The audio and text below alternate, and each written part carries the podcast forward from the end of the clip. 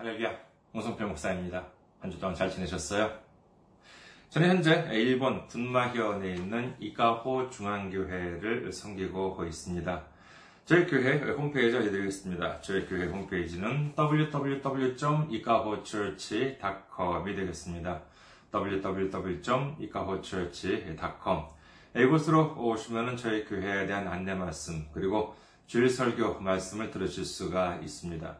주일 설교 말씀은 동영상 사이트 유튜브를 통해서도 여러분들께서 시청하실 수 있고요. 그리고 음성은 팟캐스트와 팟빵을 통해서도 여러분들께서 받아보실 수가 있습니다. 저희 교회 메일 주소 알려드리겠습니다. 메일 주소 ikahochurch@gmail.com입니다. ikahochurch@gmail.com 이곳으로 보내주시면 제가 언제든지 직접 받아볼 수가 있습니다. 그리고 선교 후원으로 섬겨주실 분들을 위해서 안내 말씀 드리겠습니다. 먼저 한국에 있는 은행입니다. KB국민은행이죠. 계좌번호는요. 079-21-0736-251가 되겠습니다. KB국민은행 079-21-0736-251입니다. 그리고 일본에 있는 은행으로 직접 섬겨주실 분들을 위해서 안내 말씀드리겠습니다. KB국민은행입니다. 죄송합니다. 군마은행이에요. 저희 교회가 있는 지역은행입니다. 군마은행. 지점번호는 190, 계좌번호는 1992256이 되겠습니다. 군마은행 지점번호는 190, 계좌번호는 1992256입니다. 저희 교회는 아직까지 재정적으로 미자립 상태에 있습니다. 그래서 여러분들의 기도와 선교 후원이 큰 힘이 되고 있습니다. 여러분들의 많은 기도와 많은 참여, 많은 섬김, 많은 관심 기다리고 있겠습니다. 지난주에 또 귀하게 선교 후원으로 섬겨주신 분들이 계셨습니다. 한국에서 임지훈님, 김유미님, 세봄님, 강대우님, 그리고 이승현님께서 귀하게 섬겨주셨습니다. 감사합니다. 얼마나 큰 힘이 되는지 모릅니다. 주님의 놀라운 축복과 넘치는 은혜가 함께하시기를 주님의 이름으로 축원드립니다. 오늘 함께 은혜 나누실 말씀 보도록 하겠습니다. 함께 은혜 나누실 말씀 빌립보서 3장 13절에서 14절 말씀입니다. 제가 가지고 있는 성경으로 신약성경 321페이지가 되겠습니다. 빌립보서 3장 13절에서 14절 말씀 봉독해드리겠습니다. 형제들아 나는 아직 내가 잡은 줄로 여기지 아니하고 오직 한 일, 즉 뒤에 있는 것은 잊어버리고 앞에 있는 것을 잡으려고 표대를 향하여 그리스도 예수 안에서 하나님이 위에서 부르신 부름의 상을 위하여 달려가노라. 아멘. 할렐루야. 주님을 사랑하시면 아멘 하시기 바랍니다. 아멘. 오늘 저는 여러분과 함께 달려가야 하는 이유라는 제목으로 은혜를 나누고자 합니다. 이스라엘 사람들은 매일 하나님께 기도를 드린다고 하는데 그 기도문이 정해져 있다고 들었습니다. 그런데 그 기도문 중에는요, 자기를 이스라엘 사람, 유대인으로, 그러니까는 이방인이 아니라 유대인으로 태어나게 해주셔서 감사하다라고 하는 내용이 들어있다고 합니다. 굳이 기도문이 아니더라도 유대인들은 자신들이 하나님으로부터 선택받은 민족, 즉 선민사상이라고 하는 것을 가지고 있어서 하나님으로부터 선택받은 민족이다. 아브라함의 자손으로 태어났다라고 하는 자부심은 예나 지금이나 상당히 크다고 하겠습니다. 그런데 제가 이렇게 성경을 좀 이렇게 묵상을 하다 보면은요, 이런 생각이 듭니다. 과연 그렇게 자랑스럽게 생각할 일인가 하는 것이지요. 물론 그렇다고 비하하려고 그러는 것이 아니에요. 성경, 특히 구약에서 보여주는 유대인들의 모습은 어땠습니까? 처음에는 하나님께서 축복을 내리십니다. 이로 인해서 평화와 평안이 찾아오지요. 하지만 이는 그다지 오래가지 못합니다. 머지않아 그들은 하나님을 버리고 우상을 숭배하기 시작합니다. 이렇게 되면 영적으로 타락하게 되지요. 하나님으로부터 멀어지고 마는 것입니다. 그러면 하나님께서는 선지자를 보내서 경고를 합니다. 권면을 합니다. 너희들 지금이라도 회개를 하고 여호와께로 돌아오라. 여호와께로 돌아오라. 라고 수없이 말씀하셨습니다. 예수님께서는 말씀하십니다. 마태복음 23장 37절 예루살렘아 예루살렘아 선지자들을 죽이고 네게 파송된 자들을 돌로 치는 자여 암탉이 그 새끼를 날개 아래에 모음같이 내가 네 자녀를 모으려고 한 일이 몇 번이더냐 그러나 너희가 원하지 아니하였도다. 아무리 하나님께서 그렇게 열심히 노력을 하셔도 그들은 돌아오지 않았습니다. 오히려 그럴수록 자기 손으로 만든 헛된 우상을 섬깁니다. 그렇기 때문에 이제 하나님께서는 심판을 내리시지요. 천재지변이나 또는 주변에 있는 민족들을 격동해서 이스라엘 민족들을 괴롭게 하십니다. 고난을 허락하시는 것이지요. 그 지경이 되어서야 이제 아이고 잘못했습니다. 제발 한 번만 용서해 주십시오 하고 회개를 하면은 하나님께서는 이제 선지자나 사사 또는 왕을 세워서 이스라엘을 구원하십니다. 그러면 또 이제 하나님만 믿겠습니다. 절대로 다른 우상들은 섬기지 않겠습니다 하고 맹세를 합니다. 그러면 이제 하나님께서 축복을 또다시 허락해 주시면은 이제 그 땅에 다시 또 평화가 찾아오지요. 그런데 그러면 또 어떻게 됩니까? 그렇습니다. 또 언제 그러냐는 듯이 하나님을 버립니다. 우상들을 섬기기 시작하는 것입니다. 구약을 살펴보면요, 이런 일은 완전 무한 반복입니다.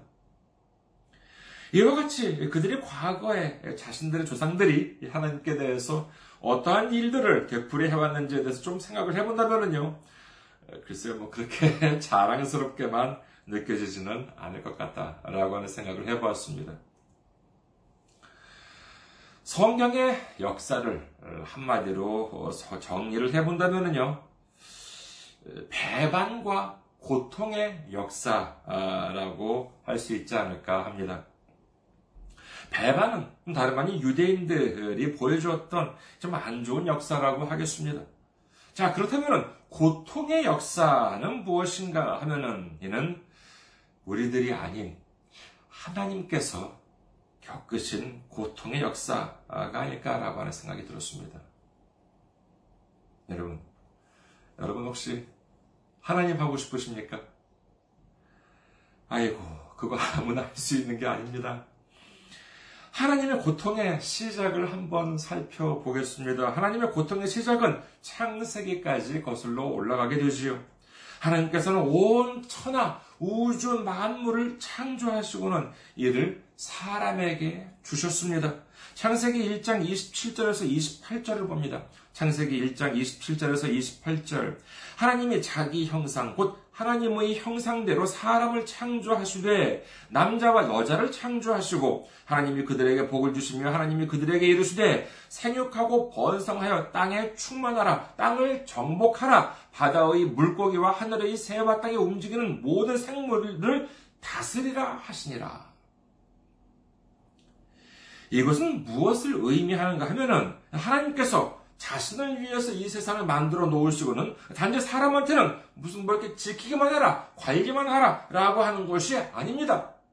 온 우주 천하 만물을 사람들에게 다 주셨습니다. 땅을 정복하고 생물들을 다스리라 이렇게 하나님께서는 말씀해 주신 것입니다. 즉, 이 온 천하는 다름 아닌 사람을 위해서 만들어주셨다라고 해도 과언이 아닌 것이지요. 이 얼마나 크고 놀라운 축복입니까? 아담과 하와 그리고 그들의 자손은 하나님 안에서 영원히 행복하게 살아갈 수 있는 권리를 하나님으로부터 받았습니다. 이제 그들은 그 축복을 누리면 되었던 것입니다. 하지만 그들은 어떻게 합니까? 그렇습니다. 하나님의 말씀을 어기고 단 한 가지 명령, 선악을 알게 하는 나무 열매를 따먹지 말라라고 하는 그 단 한 가지 명령을 어기고 맙니다. 이로 인해서 그들은 하나님으로부터 저주를 받아 그 아름다웠던 에덴에서 쫓겨나게 되고 마는 것입니다. 그렇다면 그때 하나님 마음은 어떠셨겠습니까? 그래, 내가 그럴 줄 알았어. 어디 뜨거운 맛 좀 봐라. 라고 아주 고소해하면서 벌을 내리셨을까요? 아닙니다. 하나님은 마음을 아파하셨습니다. 이를 알 수 있는 이유는 두 구절을 들 수가 있겠죠. 먼저 창세기 3장 15절을 봅니다. 창세기 3장 15절, 내가 너로 여자와 원수가 되게 하고 네 후손도 여자의 후손과 원수가 되게 하리니 여자의 후손은 네 머리를 상하게 할 것이요 너는 그의 발꿈치를 상하게 할 것이라 하시고, 또 두 번째 구절은 조금 아래 창세기 3장 21절입니다. 창세기 3장 21절, 여호와 하나님이 아담과 그의 아내를 위하여 가죽 옷을 지어 입히시기라. 우리는 이 말씀의 비밀을 이미 알고 있습니다. 창세기 3장 15절에서 말씀하시기를 여자의 후손이 사탄의 머리를 상하게 하고 사탄은 그의 발꿈치를 상하게 한다라고 하는 것은 말기는 여자의 후손을 해치려 하지만 치명상을 입히지는 못하고 그 대신 여자의 후손은 마귀 사탄을 완전하게 멸망시킬 것이다 라고 하는 말씀이시요. 그리고 두 번째 구절에서는 하나님께서 그들에게 가죽 옷을 지어 입히셨다고 기록합니다. 이를 보고 하나님께서는 천지를 지으실 때처럼 가죽옷이 있을지어다. 짠 이렇게 하니까 가죽옷이 이렇게 딱 두 벌이 생겨났다라고 생각하실 수도 있겠습니다만 우리는 분명히 이 기억해야 하는 것이 있습니다.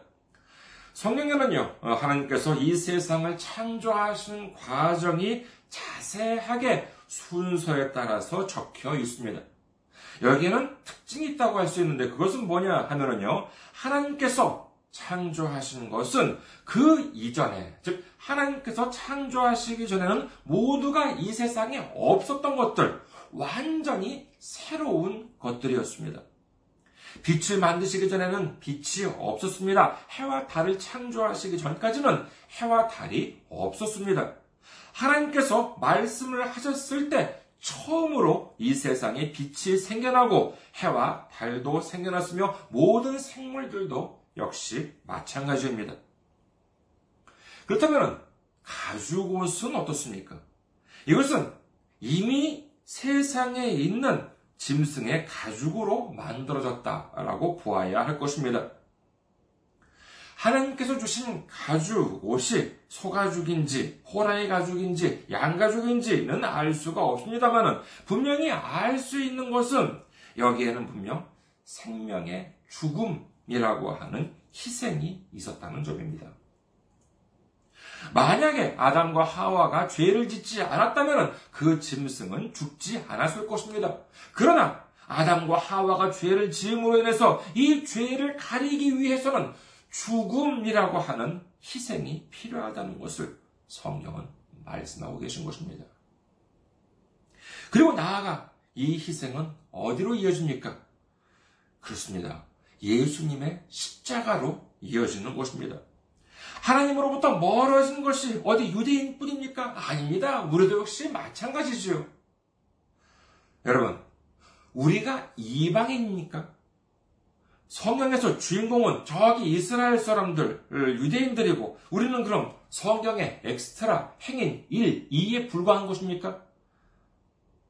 로마서 2장 28절에서 29절, 무릇 표면적 유대인이 유대인이 아니요 표면적 육신의 할례가 할례가 아니니라. 오직 이면적 유대인이 유대인이며 할례는 마음에 할지니 영에 있고 율법 조문에 있지 아니한 것이라. 그 칭찬이 사람에게서가 아니요 다만 하나님에게서니라.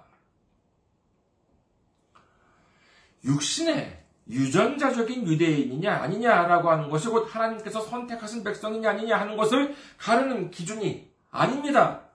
표면적 유대인이 유대인이 아니요 이면적 유대인이 진정한 유대인이라 이렇게 성경은 말씀하고 있습니다. 그렇다면 이면적 유대인이 무엇이겠습니까?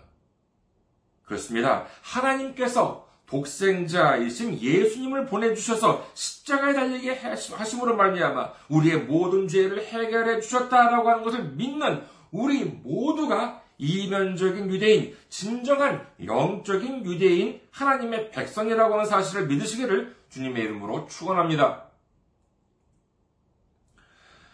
하지만 그러면 뭐랍니까? 우리도 역시 우리 삶 속에서 하나님을 믿는다면서도, 예수님을 믿는다면서도 때로는 하나님으로부터 멀어지기도 하고 하나님이 아닌 세상을 의지하기도 하는 것이 부인할 수 없는 현실인 것입니다. 이럴 때마다 하나님께서는 많은 고통을 받으시리라 생각됩니다만, 만약에 이와 같은 고통을 안 받으시려면 어떻게 하시면 되었겠습니까? 그렇습니다. 싹 쓸어버리면 깨끗하겠지요. 아유, 이거 처음 만들다가 보니까 좀 잘 안 되네. 아담과 하와 됐어. 너희들은 없던 걸로 치고, 자, 이번에는 조금 더 신경을 써서 만들어보자. 어떠세요? 그게 더 훨씬 현명하지 않습니까? 오늘 질문 드리겠습니다. 어느 쪽이 좋은 방법이라고 생각하십니까? 여러분 한번 손을 한번 들어보시기 바랍니다. 아니면 마음속으로도 손을 한번 들어보시기 바랍니다. 자, 두 가지를 말씀드리겠습니다. 1번, 하나님께서 아담과 하와를 포기하는 데에 찬성한다. 2번, 하나님께서 아담과 하와를 포기하는 데에 반대한다. 어렵습니까? 1번은 찬성이고 2번은 반대예요. 1번, 하나님께서 아담과 하와를 포기하는 데 찬성하신다 라고 하면 1번. 2번, 하나님께서 아담과 하와를 포기하는 데 반대한다 라고 하면 2번입니다. 여러분은 몇 번을 선택하시겠습니까? 1번, 하나님께서 아담과 하와를 포기하는 데 찬성한다 라고 하는 것을 선택하신 분들은요, 참으로 하나님 사랑이 넘치시는 분들입니다. 반면에 2번, 하나님께서 아담과 하와를 포기하는 데 반대한다 라고 하는 것을 선택하신 분들은 참으로 하나님 생각을 안 하시는 분들입니다. 생각해 보십시오. 일찌감치 아담과 하와를 포기하셨더라면 굳이 사탄이 메시아의 발꿈치를 상하게 할 일도 없었겠고, 다시 말해서 예수님께서 채찍에 맞으실 필요도 없었고, 가시관은 쓰시고 피범벅이 되신 채로 십자가를 짊어지실 필요도, 십자가에 달려서 죽으실 필요도 없었을 것 아니겠습니까? 좀 하나님 생각을 하시는 분이시라면 당연히 1번을 선택하셨어야지요.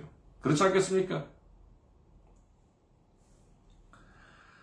그러나 만약에 그토록 빨리 아담과 하와를 포기하실 정도의 하나님이셨다면 어떠셨겠습니까? 그렇습니다. 벌써 옛날에 우리 자신을 포기하셨을 것입니다. 하나님 앞에서 죄 많고 불순종한 우리를 아마도 수십 번은 더 포기하고도 남으셨을 것입니다. 하지만 어떻게 하셨습니까? 그렇습니다. 포기하지 않으셨습니다. 그 이유가 무엇입니까? 그것이 바로 하나님의 마음, 하나님의 사랑인 줄 믿으시기를 주님의 이름으로 축원합니다. 이사야 42장 3절에서 4절, 상한 갈대를 꺾지 아니하시며 꺼져가는 등불을 끄지 아니하시고 진실로 정의를 시행할 것이며 그는 쇠하지 아니하며 낙담하지 아니하고 세상에 정의를 세우기에 이르리니 섬들이 그 교훈을 앙망하리라. 아무리 죄가 많고 부족한 우리라 하더라도 끝까지 참으시는 하나님, 자신의 독생자 예수님을 십자가에 달려서 죽게까지 하시면서도 우리가 돌아오기를 기다리시는 하나님, 이것이 바로 사랑의 하나님이신 줄 믿으시기를 주님의 이름으로 축원합니다. 자신의 눈으로 보기까지 예수님의 부활을 믿지 않겠다던 사도 도마에게 예수님께서 직접 나타나셔서 말씀하십니다. 요한복음 20장 27절, 도마에게 이르시되 네 손가락을 이리 내밀어 내 손을 보고 네 손을 내밀어 내 옆구리에 넣어보라. 그래하여 믿음 없는 자가 되지 말고 믿는 자가 되라.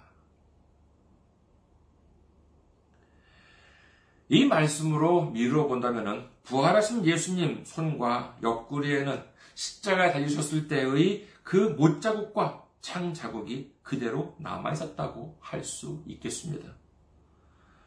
그렇다면 왜 남아있었을까요? 아직 부활하신 지 얼마 안 되어서 상처가 덜 아물었기 때문인가요? 그렇지가 않습니다. 예수님을 만난 사람들에게 어떤 일이 일어났습니까?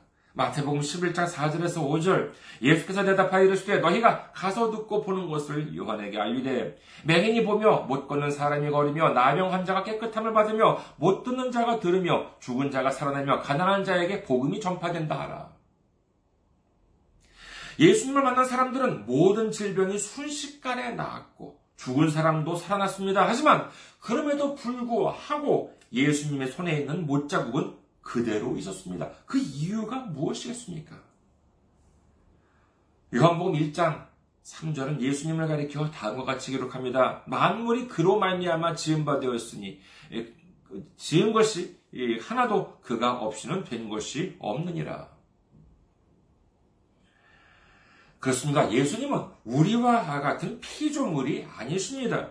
하나님과 같은 창조주이십니다. 그리고 예수님은 2000년 전에 이 땅에 오시든 오시지 않든 십자가를 짊어지시기 전이나 짊어지신 다음이나 하나님의 독생자이십니다. 다만 큰 차이가 무엇인가 하면은 바로 손에 나 있는 이 못자국입니다.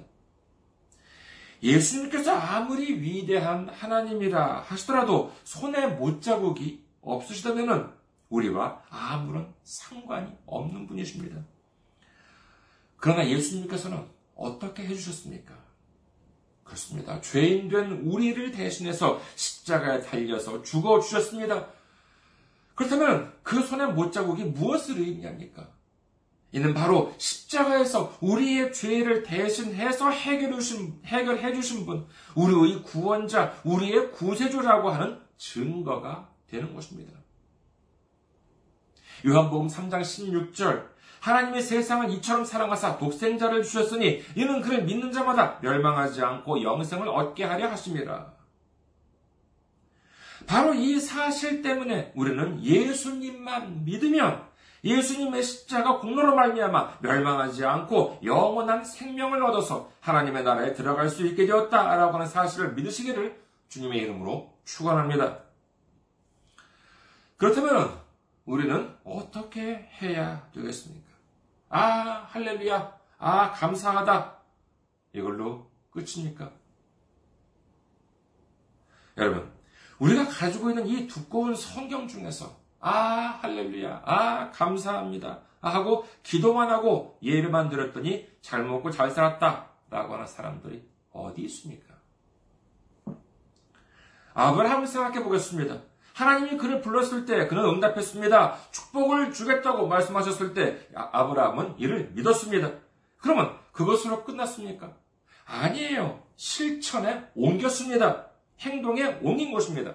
창세기 12장 1절에서 4절 여호와께서 아브라함에게 이르시되 너는 너의 고향과 친척과 아버지의 집을 떠나 내가 네게 보여줄 땅으로 가라. 내가 너로 큰 민족을 이루고 네게 복을 주어 네 이름을 창대하게 하리니 너는 복이 될지라. 너를 축복하는 자에게 내가 복을 내리고 너를 저주하는 자에게는 내가 저주하리니 땅의 모든 족속이 너로 말미암아 복을 얻을 것이라 하신지라. 이에 아브라함이 여호와의 말씀을 따라갔고 롯도 그와 함께 갔으며 아브라함이 하란을 떠날 때 75세였더라. 이는 모세도 그랬었고 그리고 그 이전에 한참 전에 방주를 만들었던 노아도 마찬가지였습니다. 모든 선지자와 사도들은 하나님께서 주신 말씀을 붙잡고 순종하는 삶을 살았다라고 하는 사실을 성경에서는 반복적으로 말씀하고 계신 것입니다.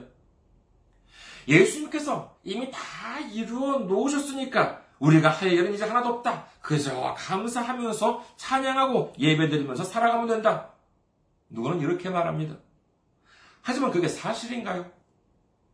여러분, 예수님께서 십자가에 달리신 이유가 그냥 우리가 이 세상에서 평생 동안 무슨 편안한 침대 위에 누운 것처럼 살다가라고 그렇게 하신 것입니까?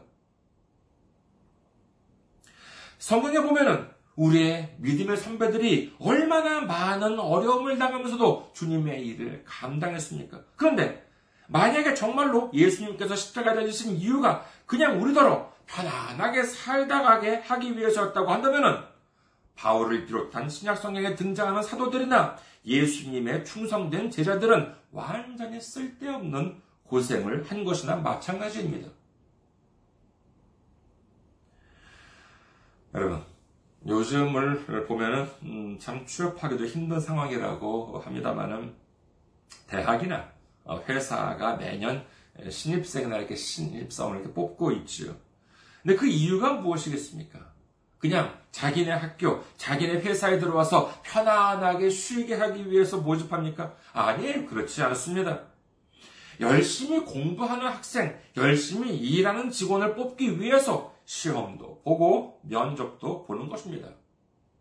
좋은 학교나 좋은 회사라고 하는 곳은 편안하게 쉬는 사람들이 모여있는 곳이 아니라 열심히 공부하는 학생, 열심히 일하는 사람들이 모여있는 곳이라고 할 수 있겠습니다. 그러면 그런 곳에는 어디든지 들어가기가 어렵지요. 여기에는 물론 개인의 능력도 능력이지만은요, 때로는 하나님께서 역사하셔서 들어가게 되는 경우도 있다고 합니다. 이건 제 개인적인 일입니다만은, 이건 정말로 있었던 일입니다. 제가 대학 재수를 하고, 이제 다시 입학시험을 보는데, 아직도 그 기억이 나요. 그 9월 시험이 시작하기 전이었습니다. 당시에는 무슨 한자 읽기 문제도 나온다라고 해서 그랬던 것 같아요. 그래서 저도 나는 열심히 공부를 한다고 했습니다만, 그런데 제 기억에 시험이 시작하기 한 20-30분 전쯤이었을까요? 이렇게 주변에 보는데 제 친구 녀석이 종이에 이렇게 한자를 이렇게 깨알같이 이렇게 적으면서 외우고 있는 모습이 보였습니다. 그래서 속으로 아이고, 시작 시간 다 됐는데, 지금 공부한다고 뭐가 되겠냐 싶었지요. 그래서 뭘 하나라고 가가지고 이렇게 봤습니다. 그랬더니만, 지금도 제가 눈이 좀 나쁩니다만은, 그때도 제가 눈이 좀 안 좋았어요. 그래서 이렇게 서서, 이렇게 책상에 이렇게 보니까는, 작은 글씨로 공책에 이렇게 빼곡하게 글씨들이 이렇게 적혀 있는데, 근데 이렇게 그 위에서 이렇게 적혀 있는데, 그 한 가운데가 하얗게 이렇게 빈 칸으로 이렇게 뻥 뚫려 있는 거예요. 그래서 이상하다. 저게 뭐지? 라고 유심히 보니까는 그 글들의 거의 그 빈칸의 앞부분이나 뒷부분에는 다 이렇게 볼펜으로 진하게 이렇게 글씨가 적혀 있는데, 딱 글자가 2글자 정도 들어갈 만한 넓이인데, 거긴 글씨가 안 적혀 있는 것처럼 보여요. 그래서 그 앞뒤는 다 볼펜인데, 거기만 딱 이렇게, 비어있게 보인 것이죠. 그래서 이상하잖아요. 그래서 왜 이렇게 부자연스럽게 여기만 비워놓았나라고 해가지고, 물어봤습니다. 물어보려고 했었죠. 그래서, 자세히 이렇게 보니까는요. 그랬더니, 다른 곳은 다 진하게 볼펜으로 한자가 적혀 있었는데, 거기에는 글자가 안 적혀 있는 것이 아니라, 거기에 딱 2글자만 연필로, 샤프로 적혀 있었던 것입니다. 그래서, 저는 왜 이것만 연필로 적어 놓았어? 라고 저는 궁금하잖아요. 그래가지고, 아니, 다른 건 다 이렇게 볼펜으로 적어 놨으면서, 왜 달랑 이 2글자만 연필로 적어 놨어? 라고 이렇게 물어보려고 한자를 이렇게 딱 봤더니만, 저도 못 읽겠더라고요. 그 한자를. 당시 제가 처음 보는 한자 단어였었어요. 그래서 그 친구한테 애초에 물어보려고 했던 질문은 안 물어보고, 그 친구한테, 야, 이게 뭐라고 있는 거야? 라고 물어봤더니만, 그 친구가 했던 말이 아주 정확하게 기억이 납니다. 그 친구가 뭐라 그랬냐 하면은요, 야, 이게 농담이라고 있는데 골 때리지 않냐? 라고 저한테 그렇게 이야기를 하더라고요. 농담이라고 하는 그 단어가, 저도 일본식의 한자도 있습니다. 조당이라고 하는데, 그런데 그때까지 알고 있던 일본식의 한자와는 다르더라고요. 그래서 정말 처음 보는 한자라서 야 이걸 농담이라고 읽어? 야 신기하네 라고 이렇게 했었습니다. 근데 이제 시험 시간이 되어서 이제 문제지를 받아봤는데 이게 웬일입니까? 그 한자가 딱 나와 있는 거예요. 참으로 놀라운 일이 아닐 수 없었습니다. 중간 시험이나 기말 시험이면 별거 아닐 수도 있겠습니다만 이게 대학 입학 시험이잖아요. 어쩌면 그 문제 하나 때문에 운명이 갈릴 수도 있는 그와 같은 상황입니다. 참 지금 생각해도요, 참으로 놀랍고도 감사한 일이지요. 이 농담이 농이라고 하는 이 한자가 우롱하다, 희롱하다라고 할 때 롱자가 있는데, 그러니까 두음 법칙 때문에 농담이 되는 것이죠. 아마 북한에서는 롱담 이렇게 발음하지 않을까 합니다. 근데 정말 이 농담이라고 하는 한자는 아마 저 평생 못 잊을 것 같습니다. 시험이 끝나고 그 친구를 보니까는 아니나 다를까 저를 보고 씩 웃으면서 야, 너 붙으면 내 덕분인 줄 알아. 이제 그렇게 얘기를 하더라고요. 그래서 나중에, 아니, 왜 거기 그 한자만, 그 왜, 두 글자만 왜 연필로, 샤프로 왜 적어놨냐라고 물었더니만 자기도 모른대요. 왜 그렇게 자기가 그것만 연필로 적어놨는지. 참 놀라운 일이 아닐 수 없습니다. 아, 참고로 그 친구도 붙었어요. 저만 붙고 그 친구가 떨어졌으면 참 미안했을 텐데, 그 친구도 붙었습니다. 공대 쪽이었던 것으로 기억을 합니다만, 이름이 용민이라고 했던 것으로 기억을 해요. 근데 참 똑똑한 친구였습니다. 글쎄, 뭐 지금 어디서 잘 살고 있으리라 믿습니다. 근데 이런 일은요, 저한테만 일어나는 것은 아닌 것 같습니다. 말이 나온 김에 한 말씀 더 드리면, 이는 제 대학 후배한테서 직접 들은 말이에요.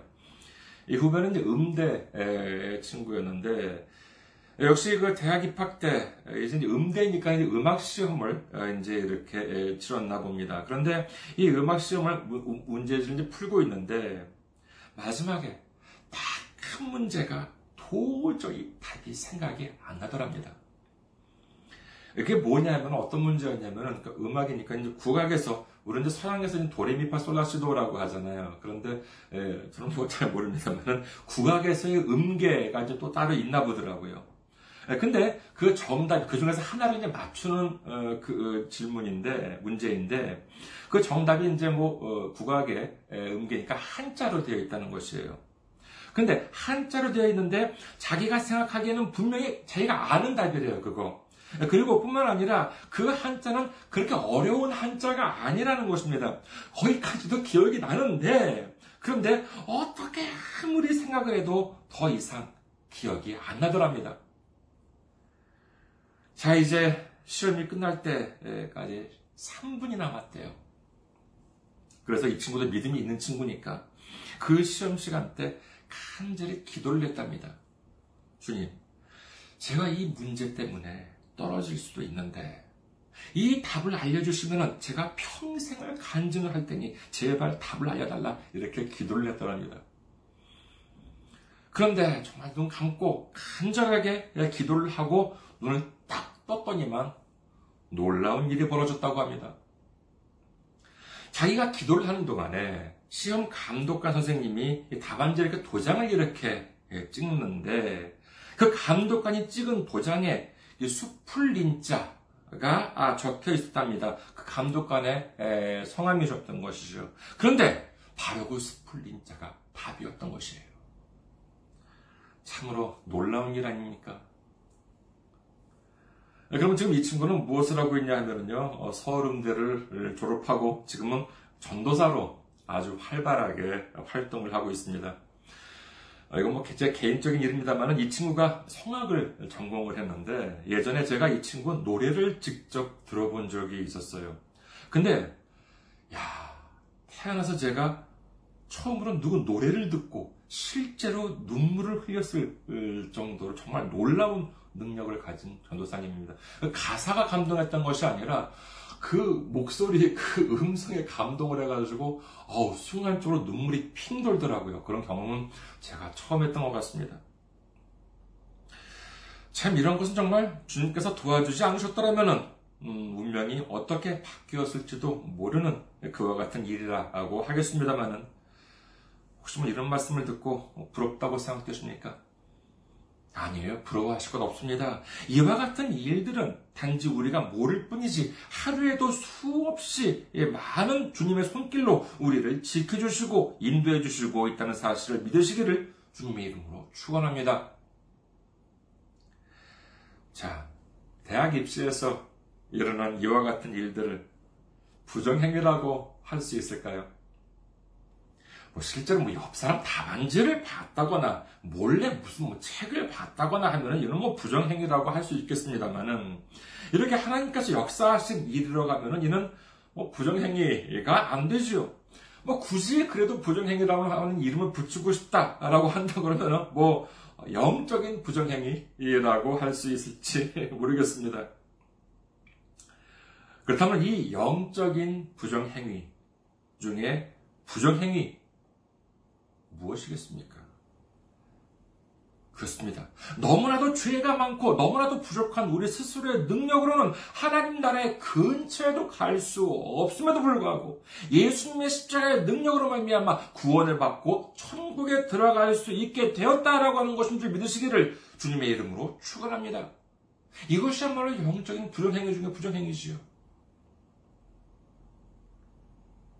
여러분, 하나님의 능력으로 자신이 원하는 학교나 대학에 들어갔다면 어떻게 해야겠습니까? 어려운 재결시험에 합격했다고 하면 어떻게 해야겠습니까? 아, 좋네, 할렐루야 하고 그냥 감사만 하고 예배만 드리면 되는 것입니까? 아닙니다. 앞서 말씀드리지 않았습니까?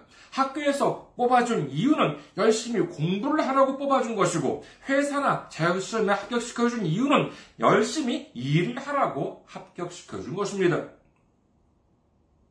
그렇다면 우리는 어떻습니까? 주님께서 우리를 죄악 속에서 구원해 주신 것은 가만히 있으라고 한 것이 아니요 주님의 일을 감당하라고 구원해 주신 것인 줄 믿으시기를 주님의 이름으로 축원합니다. 야고보서 1장 12절 시험을 참는 자는 복이 있나니 이는 시련을 견디어낸 자가 주께서 자기를 사랑하는 자들에게 약속하신 생명의 면류관을 얻을 것이기 때문이라.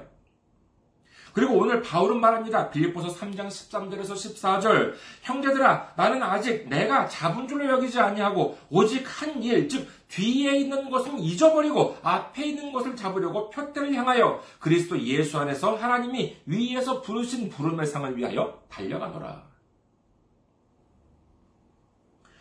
바울이 이루어놓은 일은 당시까지만 하더라도 많았습니다.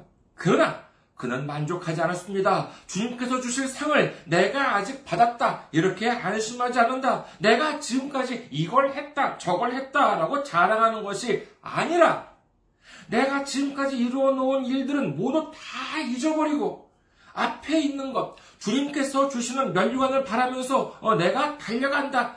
걸어가는 것이 아니라 달려간다. 이렇게 바울은 말하고 있는 것입니다.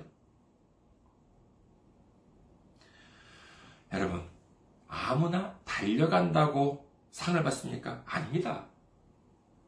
전 세계에 보면은요, 예를 들어서 자동차를 만드는 회사는 대부분 다 대기업이지요. 그만큼 들어가기도 힘들 것입니다. 그 회사에는요, 물론 여러 부서가 있겠습니다만은 아무래도 자동차를 많이 팔면은 좋은 평가를 받아서 월급도 많이 받고 승진도 하게 되겠지요. 그렇다면은 그 회사 자동차를 많이 판다고 해서 아무나 그 회사에서 월급을 받거나 승진을 합니까? 제가 지금 내일부터 이제 자동차 많이 이제 여러 회사들 자동차 많이 이제 내가 많이 팔아가지고 그러면 제가 그 회사로부터 월급도 많이 받고 제가 승진도 하고 제가 그럽니까? 아닙니다. 그렇지가 않습니다. 그러면 어떻게 해야지 그렇게 될 수 있겠습니까? 그렇죠. 무엇보다 그 회사에 입사를 해야 되는 것입니다. 믿음에서도 마찬가지입니다. 아무나 달려간다고 다 상을 얻을 수 있는 것이 아닙니다. 우리는 이제 주님의 십자가 공로로 말미암아 주님의 나라에 입사를 한 것입니다. 이제 상을 얻을 수 있는 기회를 얻었습니다. 그러면 어떻게 해야 합니까? 그렇습니다. 달려가야 합니다. 주님께서 인도해 주시는 대로 달려가면은 상을 얻게 되는 것입니다. 믿으시면 아멘하시기 바랍니다. 주님께서 여러분께 어떤 일을 맡겨주셨는지 저는 알 수 없습니다. 그러나 주님과 여러분께서는 알고 계실 것입니다. 내가 할 수 있는 것, 내가 가진 것으로 하나님을 섬기고 이웃을 섬길 수 있는 능력을 하나님께서는 분명히 우리에게 주셨을 것입니다. 이런 말씀을 드리면요, 무슨 돈 많이 내라 하라고 한 거구나 라고 들으실 수도 있겠습니다만은, 물론 자신이 가지고 있는 돈으로 섬기는 것도 하나의 방법이겠지요. 하지만 하나님을 섬기고 이웃을 섬기는 것은 어디 그뿐이겠습니까? 우리에게는 무엇보다도 주님께서 주신 건강이 있습니다. 시간이 있습니다. 지혜가 있습니다. 주님께서 주신 대로, 우리가 받은 대로 우리가 능력껏 섬길 수가 있는 것이지요. 우리가 달려갈 수 있다라고 하는 것은 고된 의무가 아니라 주님의 십자가로 구원을 받은 우리들의 특권인 줄 믿으시기를 주님의 이름으로 축원합니다. 주님의 십자가, 주님의 손에 난 못자국, 바로 여기에 우리가 달려가야 하는 이유, 우리가 달려갈 수 있는 이유가 있는 것입니다. 오늘 지금 이 순간도 예수님의 손에는 못자국이 선명하게 남아있을 것입니다. 내가 과거에 이런 일을 했다, 저런 일을 했다고 하는 것이 아니라 주님께서 우리에게 허락하신 그날까지 우리 앞에 있는 표대를 향해서 달려감으로 말미암아 마침내 한 사람도 빠짐없이 우리를 위해 약속하신 생명의 면류관을 얻을 수 있는 우리 모두가 되시기를 주님의 이름으로 축원합니다. 감사합니다. 항상 승리하시고 건강한 모습으로 다음 주에 뵙겠습니다.